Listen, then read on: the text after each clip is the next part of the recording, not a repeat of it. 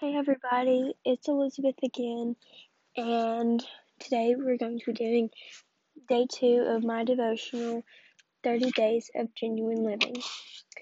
Today's theme is character. So the verse for today is Leviticus 18:3.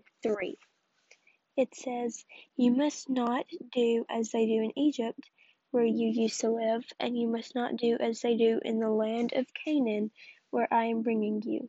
Do not follow their practices.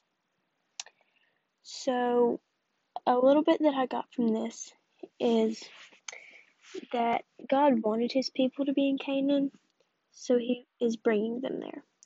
So, if God doesn't want you there, he will not lead you there, okay? So, if God wants you in a place that you don't think you need to be, just trust in Him that He will do what needs to be done. Um, if He wants you there at some point, somehow, you will get where He wants you to be.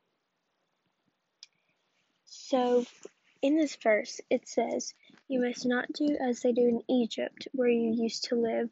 You must not do as they do in the land of Canaan, where I'm bringing you do not follow their practices, okay? So don't do what they do, whoever they may be. They could be your friends at school, they could be just some people that you see at the football game, they could be anyone that you come in contact with, okay? So if they're doing something that would not glorify God, don't do it. Everything that you do needs to glorify the Lord. Um, God wants you wherever you are, okay? But don't become more like the people that you become that you come around, okay? So wherever you are, God means for you to be there, okay? And the people around you, He means for them to be around you.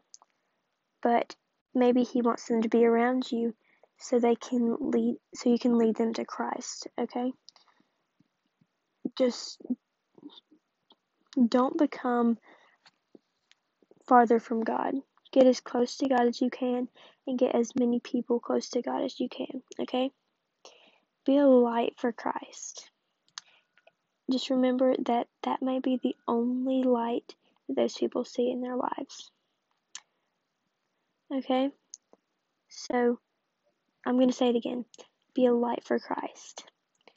Because if those people that you're hanging around with that aren't making the best decisions and you are showing God's love on them, showing God's light, that could be the only light that those people see.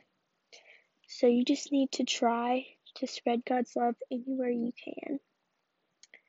Thanks for listening, and please listen to my next episode. Bye.